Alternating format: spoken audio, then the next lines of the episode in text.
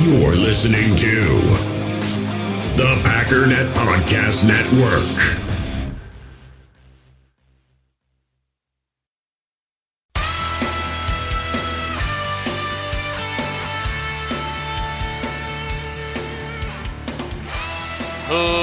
Ladies and gentlemen, welcome once again to the Packernet Podcast. I am your host and resident fanalist, as always, Ryan Schlip. Check us out online, packernet.com. Find me on Twitter, pack underscore data.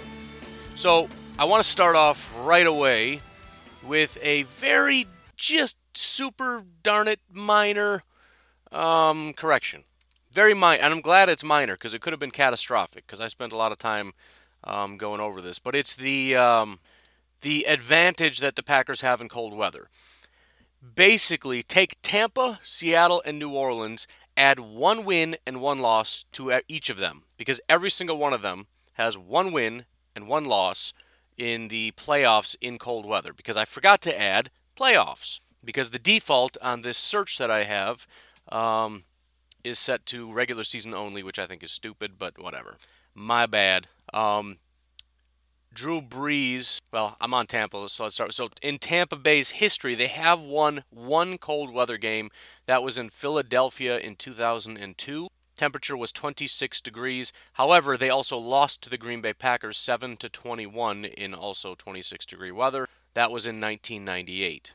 The Seattle Seahawks, since um, Russell Wilson has been quarterback, there is one win in cold weather. There's actually three additional losses. Well, four losses for the Seahawks, but that's before Russell Wilson. But uh, they beat the Minnesota Vikings. This was back in the 2015 playoffs. They won 10 to 9, which, you know, again, no question weather has an impact when you're talking about beating the Minnesota Vikings by one point, 10 to 9. It was negative 6 on that day. So that was a victory, but um, clearly an impact. And then there was uh, an additional loss this was in uh, 2019. Why does it say 2019?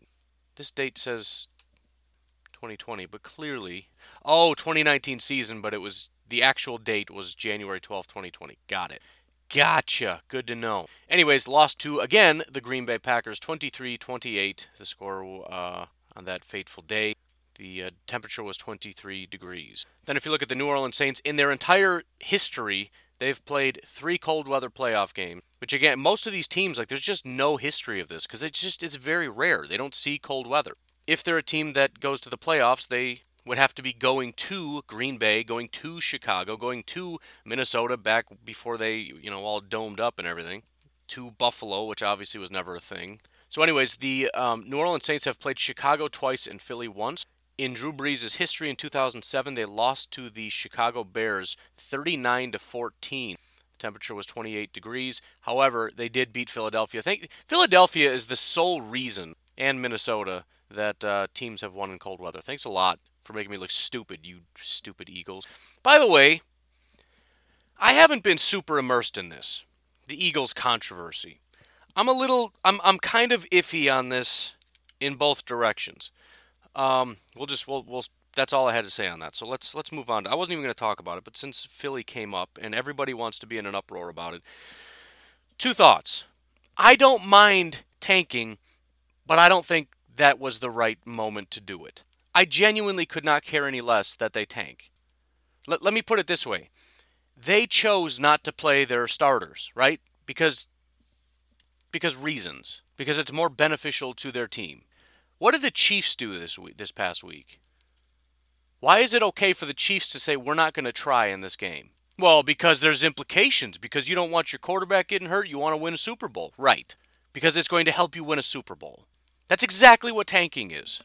Now, again, I don't think this is the right situation. I think I've been too pro tanking in the past.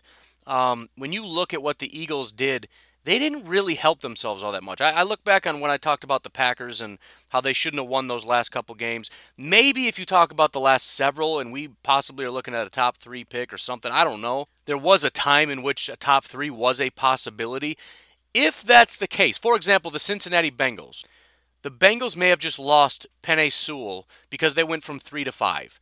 They absolutely 100,000% should have tanked. Forget everybody else. Forget the fans Everybody, everybody that wants to cry, any playoff implications that somebody missed because.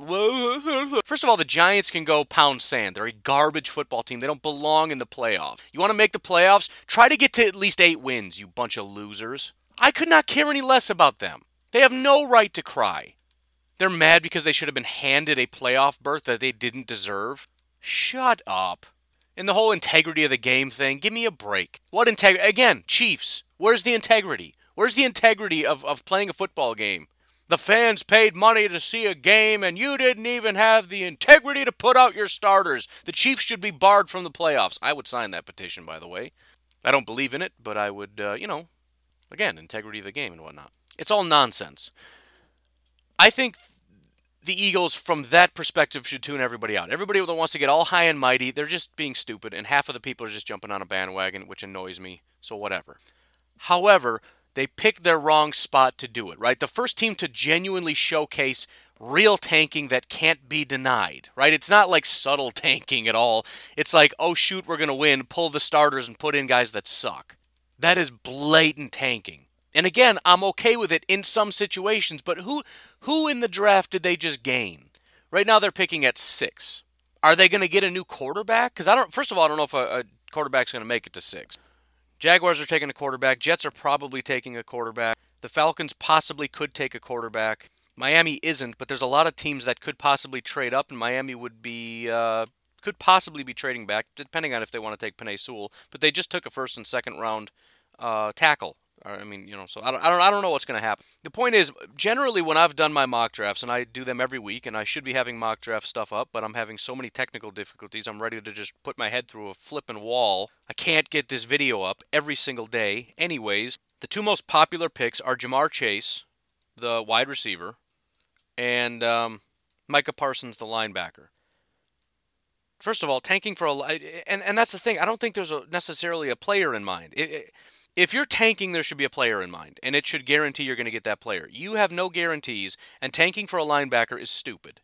It is always stupid. It will always be stupid. Isaiah Simmons, I think, was a better prospect, at least in terms of what people said about him. I didn't particularly care for him, but everybody was more obsessed with him, eh, my recollection, than most linebackers. He's not very good. And Roquan, I've been through the list. They're just, they're not great. And tanking for a wide receiver in a draft in which there's 700,000 wide receivers doesn't make sense.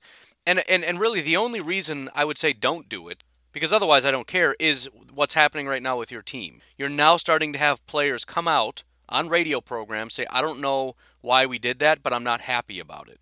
The players are not happy. People who are like dunking on players for saying we would never do that, they wouldn't, but it's also not up to them unless they're going to straight up protest and, and say, I'm not going to let the backup quarterback in, sit your butt down, I'm playing. Which would have been disastrous for the Eagles if that would have happened, because that's a flat out revolt on the football field. But again, you don't gain anything. And, and you're going for what, a wide receiver or a linebacker? Come on now. You can't tank for that. Penei Sewell is gone.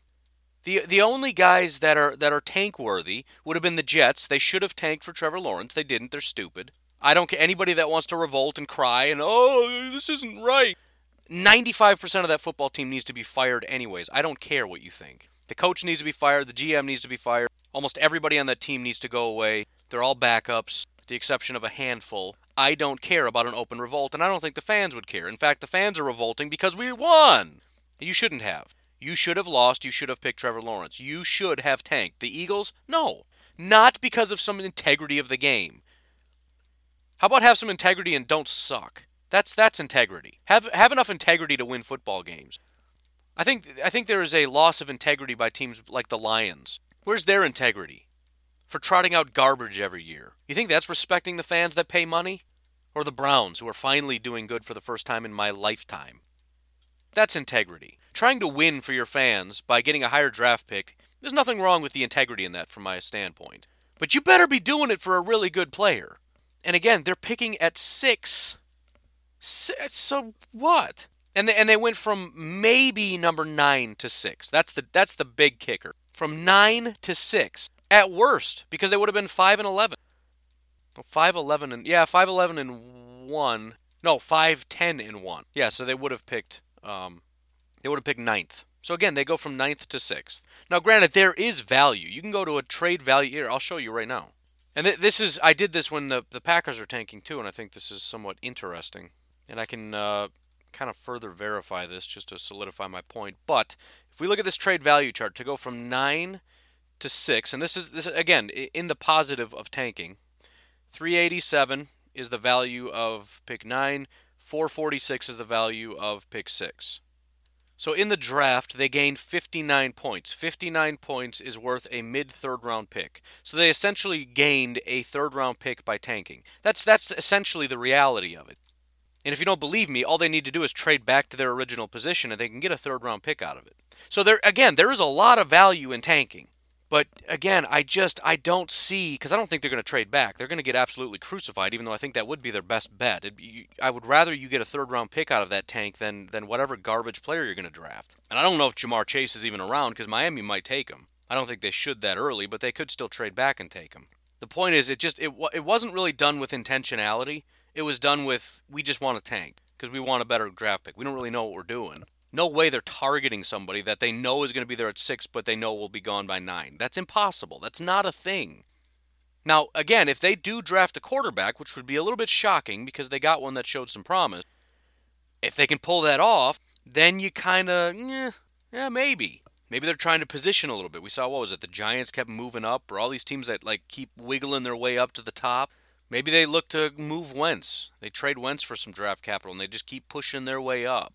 I'll have to see how this thing plays out, but at the end of the day, there, there 100% is going to be negative ramifications.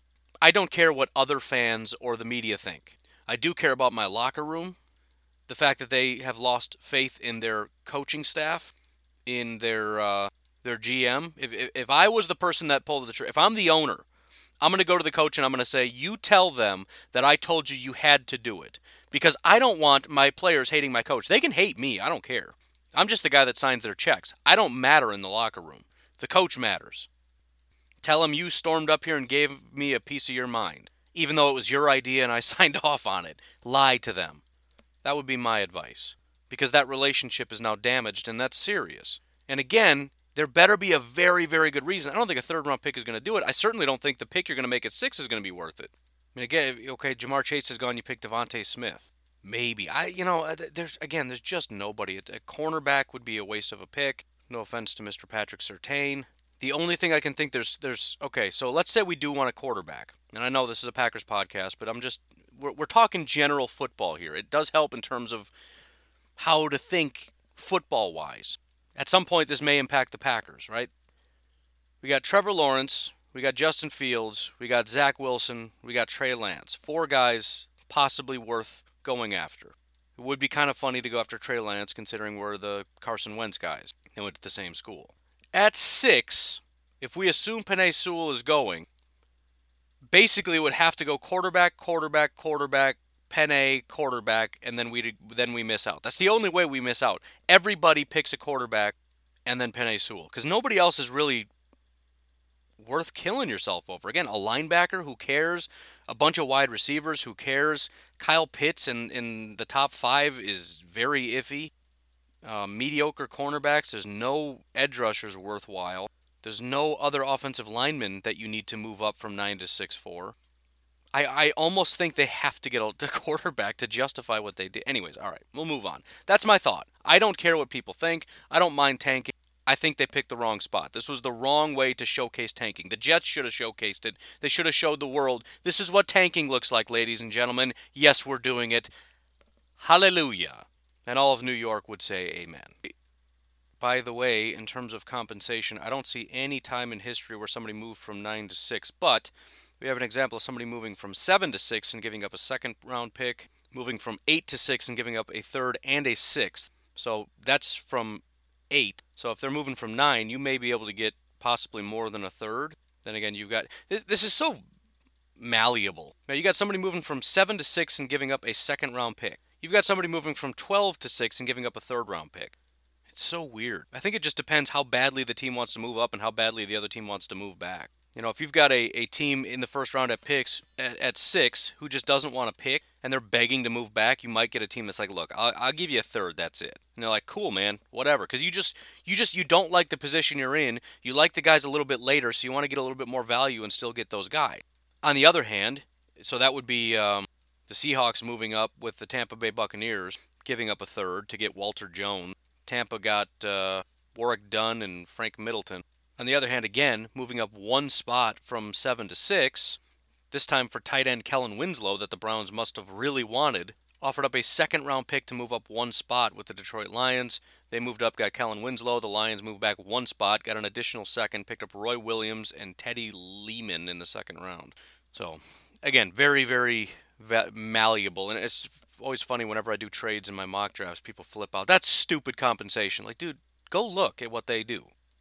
Somebody's probably done it. That's not enough compensation. Well, it was for somebody. Anyways, do I even have notes? Where are my notes? Why don't we actually just take a break right here, get this quickly out of the way, and then we'll kind of finish up.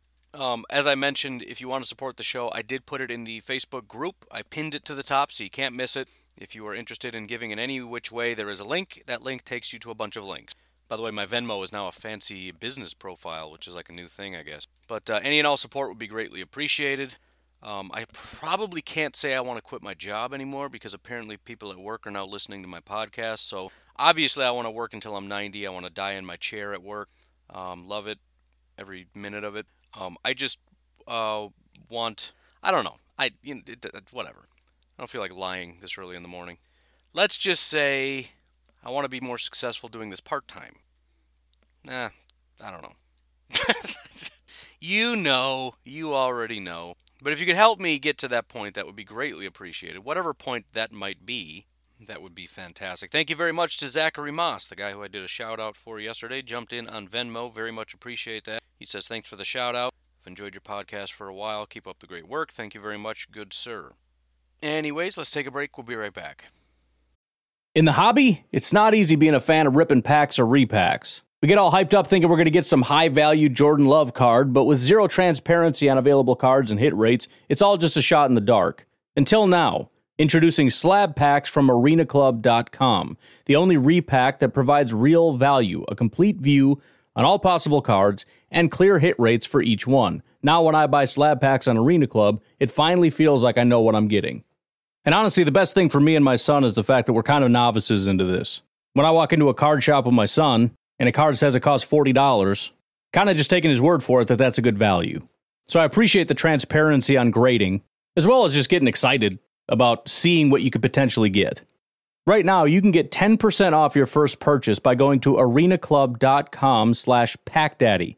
Wow, that's crazy offer. 10% off a $400 slab pack. That's 40 bucks right there. Anyways, that's arenaclub.com slash packdaddy for 10% off your first purchase.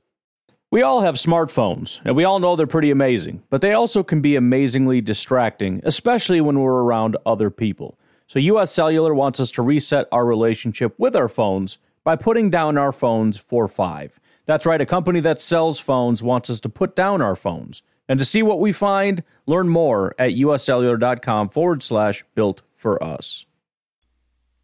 All right, so before I forget, I did promise that I would uh, take a look at somebody really quick on Twitter, uh, Potty Scotty asked me, What do you think about linebacker Skalski from Clemson? I always thought he looked like he could be a future Packer. So, what I'm going to do for you, big guy, because I'm not going to lie to you, I didn't go watch him. I'm going to give you some insights on him uh, via PFF, and I hope that is satisfactory. I'm hoping to be able to start once I get my feet back under me and I get stop being so far behind looking at prospects. I do love that part of it. I'm very excited to start uh, taking. I did actually start looking at tight end. I've got three tight ends right now that I've looked at, um, but that's about it so far. So, first of all, Mr. Skalski out of Clemson is ranked as currently in 2020 the, let me make sure I got that set up right. I do. The 49th best linebacker in all of college football, which maybe doesn't sound as impressive when you're talking about um, the NFL. This is out of 401 linebackers, right? This is college football. There's a billion prospects, and this is just um, FBS. It doesn't include FCS. So yes, he is one of the top guys. He is. Uh, he does have a good grade. He's in the 70s. Primarily a coverage guy, so I could see why possibly you would think he would make a good Packer. At the very least, why the Packers would like him. Six foot, 240 pounds. Basically average across the board in terms of run defense, tackling, pass rush, but coverage has really come on strong. He's played at Clemson for five years, which you know when we talk about how important experience is and, and real understanding of how to do things. Again, you look at guys like Jace, they love his upside, but he take he's going to take a long time to come up to speed. You look at a guy like DeGuara, he spent five years at Cincinnati. They plugged him in instantly. I think Skalski, big program, five years. I think if he gets drafted, he's a guy that could probably play immediately. And plus, I mean, you look at the linebackers, we've got plenty of guys that we drafted and they play instantly, probably out of necessity because we don't have very good players. But that would be the first thing that stands out in my mind to me is the fact that he's got five years of experience. Uh, this year, they did bring him on on pressure quite a bit, which I'm excited about. The fact that the Packers are starting to mix up the pressure a lot. Um, we've seen several times Savage has come on a blitz. We've seen Jaire come on a blitz. I mentioned how I saw Kevin King come on a blitz, like for the first time basically since his rookie year. I think that was the second time ever he's been brought on a blitz. Linebackers are very rarely brought on blitz with Mike Pettine, but we did see Christian Kirksey come from the outside and get a sack last week. Um, so he, he uh, on 45 attempts does have eight pressures and two sacks. 29 tackles, which doesn't seem super high, but it's you know with all the COVID and everything, they haven't played every single week. He does have five missed tackles, which I you know I don't I don't have an official ratio. I should probably figure that out, but it's probably a little higher than you like. But again, the coverage thing would be his number one asset. It has gotten better every single year, just looking at his grades. First three years, 60, 63, 58, right? So he's kind of just average, not great. 2019, it jumps to a 73. 2020, an 82.5. So that part of his game has improved quite a bit. Um, 13 targets, 8 receptions for 66 yards. He hasn't given up any touchdowns. He doesn't have any interceptions, but does have two pass breakups, 74.5 passer rating when targeted. Targeted. Tongue is tripping over itself. In terms of my consensus big board right now, and, and again, we're still early in the process. I think most of these guys have their early boards figured out. Um, there are some guys that are later on that are probably going to go much earlier, but again, we're, we're very early on. But as of right now, my consensus big board has him as the 257th uh, player in the draft, meaning he's a seventh round prospect. Again, that may change. Um, if you want to track that, I, I update this big board on packdraft.com. Go to packdraft.com. You can click on NFL Big Board. You can search for these guys. Keep an eye on Skalski or whoever you want and see uh, see where he is. His his average rank on people's big boards is 243. Don't have a huge amount more information. He's not very versatile. Looks like he's primarily almost always in the box. He's lined up in the slot four times, probably just in man coverage and slid out there. Um, twice along the uh, defensive line as an outside linebacker. Sorry, did I say twice? 14 times, but 276 as an inside linebacker. So I mean, he's he's strictly in the box. He also does not have anything special in terms of a special teams grade, so he doesn't seem to bring that dynamic. Not to say he couldn't get better when he comes to the pros, but that's not an additional benefit, especially when you're looking at late round linebackers and stuff. Especially, especially for a team that's really bad on special teams. But uh, that's all I got, man. There's your Mr. James Skalski. Um, I also want to, and I, I understand this is not the most Packers centric episode, but there is a lot of other stuff going on. The playoffs are coming up, and obviously every one of these games has massive implications because, um, you know, who the Packers play and how they win a Super Bowl championship comes down to who wins these games. So I do want to go through the injury reports because we kind of just look at the teams and whatnot and say, well, these are the better teams. But there are some kind of impactful things going on right now. Um, for example, Mike Evans is injured. He was a full participant in practice, so it looks like he's going to play. That was kind of the only thing that was holding out hope that Tampa wasn't going to win that game. Um, anything can happen, but I feel like once you get to the playoffs, there's a little bit less fluky stuff, especially in regard to really bad teams winning. I mean, you do have sometimes up and coming teams. You know, we saw Seattle. You know, what, what, before they started their reign of terror, they limped into the playoffs. People were mad they shouldn't have even been there, and they won like the first game or first two games before they got knocked out. And I always mention how there's there's always that team that gets in that you feel like shouldn't that that's kind of becomes an up and comer. I don't think the NFC East is an example of that. That's an example of an entire division that's such a joke that somebody has to go. All right, my examples in the past were the Baltimore Ravens. They became a good football team. Last year, I think it was the Tennessee Titans. They became a very good team. Um, who would it be this year? Maybe the Colts, possibly. But I don't know. There's really nobody that limped in that doesn't belong. I mean, maybe you could say the Bears, which would be unfortunate. They're they're pretty much the only team that got in where it's like, oh, I didn't expect them to make it. So yeah, I, I don't know if I have one this year. Um, some other interesting injuries. Sounds wrong to say interesting injuries, but uh, Stefon Diggs and Cole Beasley are both injured. Uh, Stefon Diggs is limited with an oblique injury. Cole Beasley, who's been a very underrated wide receiver, has a knee injury, did not practice, did not participate in practice. So that's definitely something to keep an eye on. I think Seattle might be one of the biggest ones. I I think that's going to be one of the closer games, Rams and Seattle. I mean, they're they're in the same division, which is always kind of iffy. I think both teams have shown some strength and some weakness. I feel like the the Seahawks have been trending up while the Rams are trending down, which is why I was leaning Seahawks. But you look at it, Jamal Adams may not play, and and you know they lost a defensive lineman, they lost Snacks Harrison, they maybe are losing Jamal Adams the fact of the matter is their offense has been getting worse, their defense has been getting much better. If the offense doesn't get back to being an elite number one offense and the defense starts to trail off, which I tend to think they will because they don't really have that much talent, they're in a lot of trouble, and I don't know if they make it past the Rams. So that's going to be a very, very interesting game, especially if Jamal Adams doesn't play. Uh, Cleveland Browns are an absolute mess. Uh, they got COVID issues. They may not have some coaches. They lost Joel Bitonio to COVID. Uh, Olivier Vernon is being put on injured reserve. He's come on real strong at the end of the year. I thought the Cleveland Browns kind of had this thing wrapped up against the Pittsburgh Steelers because the Steelers have been such a joke, but um, they've they've suddenly gotten so decimated. I don't I don't really know what's going to happen in that game, which is somewhat unfortunate because I thought the Cleveland Browns could be that wrecking ball that ends up beating a team like the Chiefs or something, and then you know losing because they're super volatile. So, plenty of en- injuries to keep an eye on. We don't have a lot of the official injury reports out yet. They should be coming out today, I would assume. So, that'll give us a little bit of a bigger picture. But again, some of these things are going to be super impactful.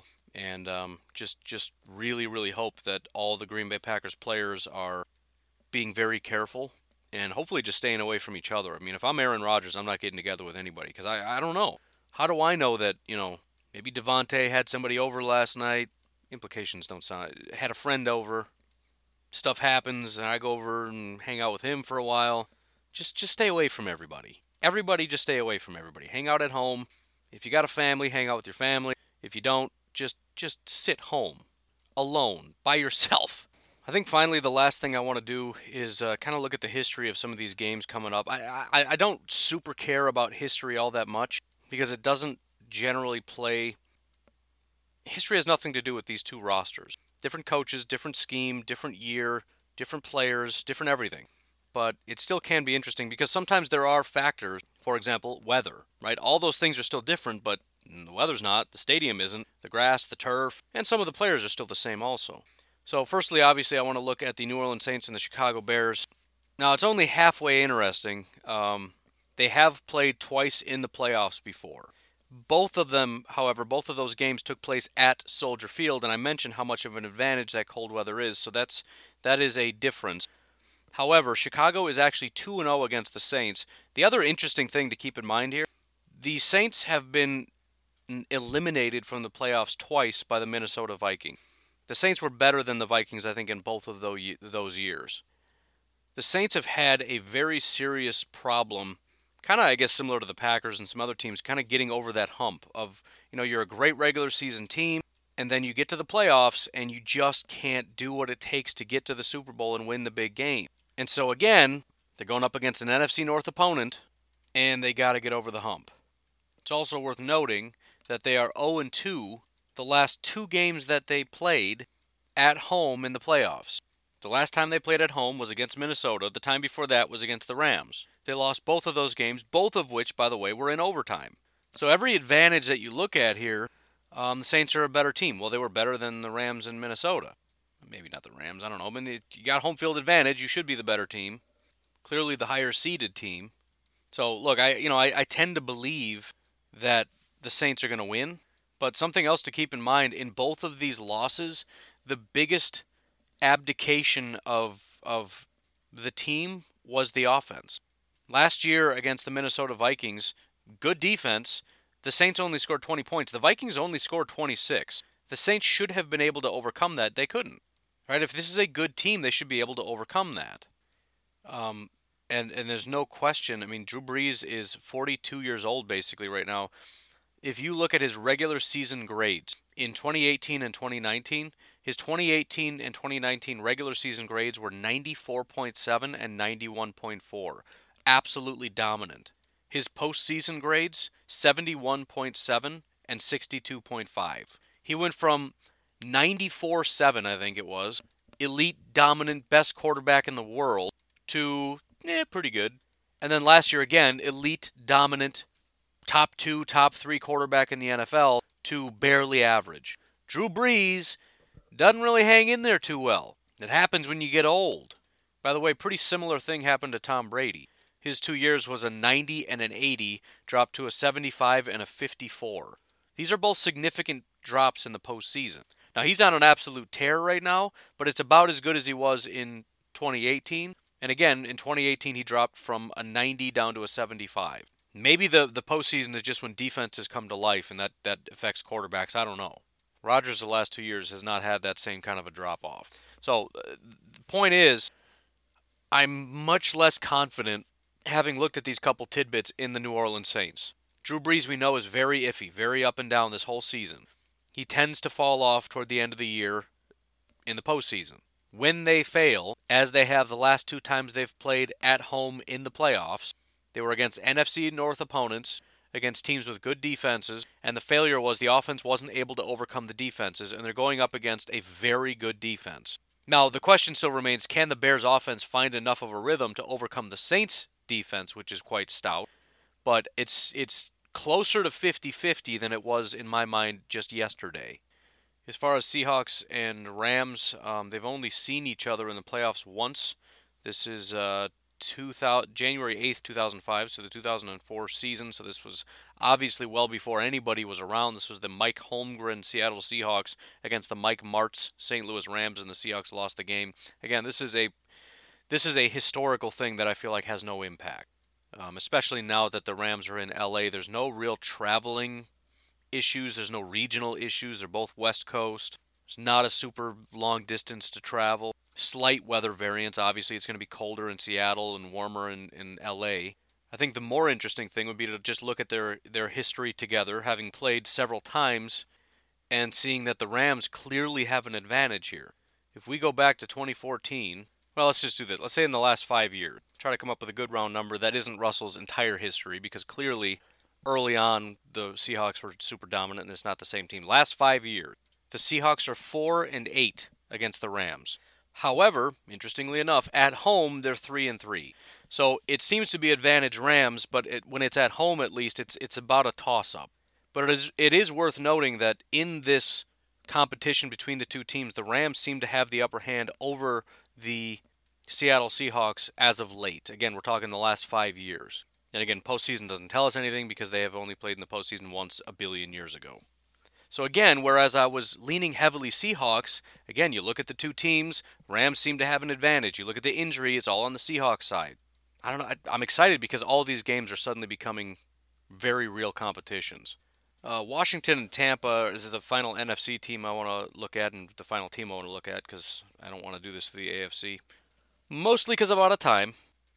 But, I mean, in the last five years, they've played each other twice, and Tampa now has um, Brady I mean, the only thing I can say is that Washington has won both games against Tampa. But it's also worth noting that uh, Tampa has been garbage for a very long time, as has Washington. But it just it doesn't it doesn't mean very much. So I'm more interested in how is Tom Brady going to hold up in the postseason. He's been on an absolute tear. I mean, the if you follow me on Twitter, pack underscore daddy, by the way, I did a a big long thing. I believe they call it a thread for every position via PFF who the number one players were for at each position for the season, for the last half of a season, and for the last quarter of a season. At quarterback, Aaron Rodgers was the number one quarterback on the season. Um, I think Deshaun Watson was the number one quarterback for the last half of the season. Tom Brady has been the best quarterback in the last four games of the season, the last quarter. He's playing out of his mind right now. So if he starts to fall off, it's going to be a drastic fall from grace because he's trending in the exact right direction. But again, the question isn't just a talent thing, it's not a mental thing, it's a physical thing. We saw at the end of, of Brett Favre's career how much, I mean, the cold weather especially really got to him. When we got to the postseason, he really just didn't play very well. It has an impact. And again, I, I think even if Tom Brady does hold up fairly decently in Tampa, if he comes to Green Bay, I think it's going to have a negative impact. Not to say he's going to be a terrible quarterback. I just think, you know, you get, yeah, he's played in, in New England for a long time. Yeah, and, and how has he been playing the last, you know, the last year in New England? Not very good, especially in the postseason. What did I say his grade was? Like a 50? It's cold. He's 50 years old. The joints stiffen a bit. I don't, you know, I don't care how great his diet is. It's just it's just hard. So I mean that that that to me is the absolute biggest thing. And even even if Tom falls off, it's a hurdle for Washington to win this game. Um, the biggest benefit though is if Tom doesn't play well, Mike Evans is hurt, and Washington really does have a good defense. There's an opportunity here to win a football game the you know Washington just needs to find an offense and it becomes a competition. So that's going to be the biggest thing if if you're watching that game and I don't know why you wouldn't be. There's only one game per. But um yeah, the the biggest thing is going to be real early on how's Tom playing. And if it's if it's not going great, I think that uh, could be a little bit interesting.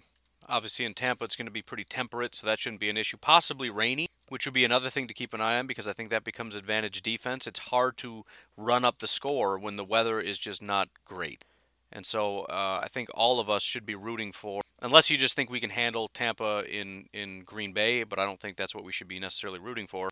Just just hope it rains a lot. That will help keep the score low, help the Washington defense, and give the offense an opportunity to uh, find some points. But anyways, that's all I got for right now. I think it's going to be real interesting. Um, I think the most obvious is going to be Tampa over Washington, but again, it's going to require Tom Brady to continue playing the way he does, and, and if he does, I don't think there's any chance. Uh, the next most obvious would be New Orleans over Chicago, but again, history does not seem to be in New Orleans' favor. They struggle a lot in the playoffs. Tom Brady, uh, Drew Brees is struggling late in the season. He's very volatile on the season. He gets a lot worse in the postseason. Um, struggled against NFC North opponents. Struggled against good defenses, which the Bears are. I mean, that might be a. am uh, not telling you to put money on the Bears, but uh, the odds are heavily in New Orleans' favor. I think they're nine point favorite. I'm just saying it might be a little steep. That's all. That's all I'm saying. Um, and then Seattle and, and New Orleans. Jeez, I can't. I'm done. I'm fried. Seattle and Los Angeles are basically a toss-up in my mind right now. I, I, I again, I think it's advantage Seattle, but um, it's been a tough competition. Even in Seattle, it's 50-50. Um, and then again, you you add in really stiff defense up against uh, Russell Wilson, bad offensive line against the best pass rusher in football. Uh, the defense has been the one thing that's really ascended for the Saints, and they've lost several defensive players. The offense is regressing. I mean, everything is trending very recently wrong for Seattle. So I think that's going to be a fantastic game. I, th- I, think we got three good games, to be completely honest with you. I think all six che- teams have a chance, some more than others. And again, the way that this shakes out is going to depend who uh, is coming to Green Bay. Uh, the Saints and the Seahawks can't come here because if the Saints and Seahawks win, then it will be either Washington or Tampa that comes to Green Bay. So that might be the biggest game to keep an eye on, assuming the Saints and Seahawks win. However, if uh, if the Bears win, they come here automatically, no matter what, because they're the lowest seed. If the Bears lose and the Rams win, then the Rams are coming to Green Bay. So it's the Bears if they win. If they don't win, it's the Rams if they win. If they don't win, then it's the uh, winner of Washington and Tampa. That's how that shakes out. Anyways, I got to get going. We're getting close, man. Packers are two victories away in Lambeau Field from going to the big the big show. So have a great day. I will talk to you tomorrow. Have a good one. Bye bye.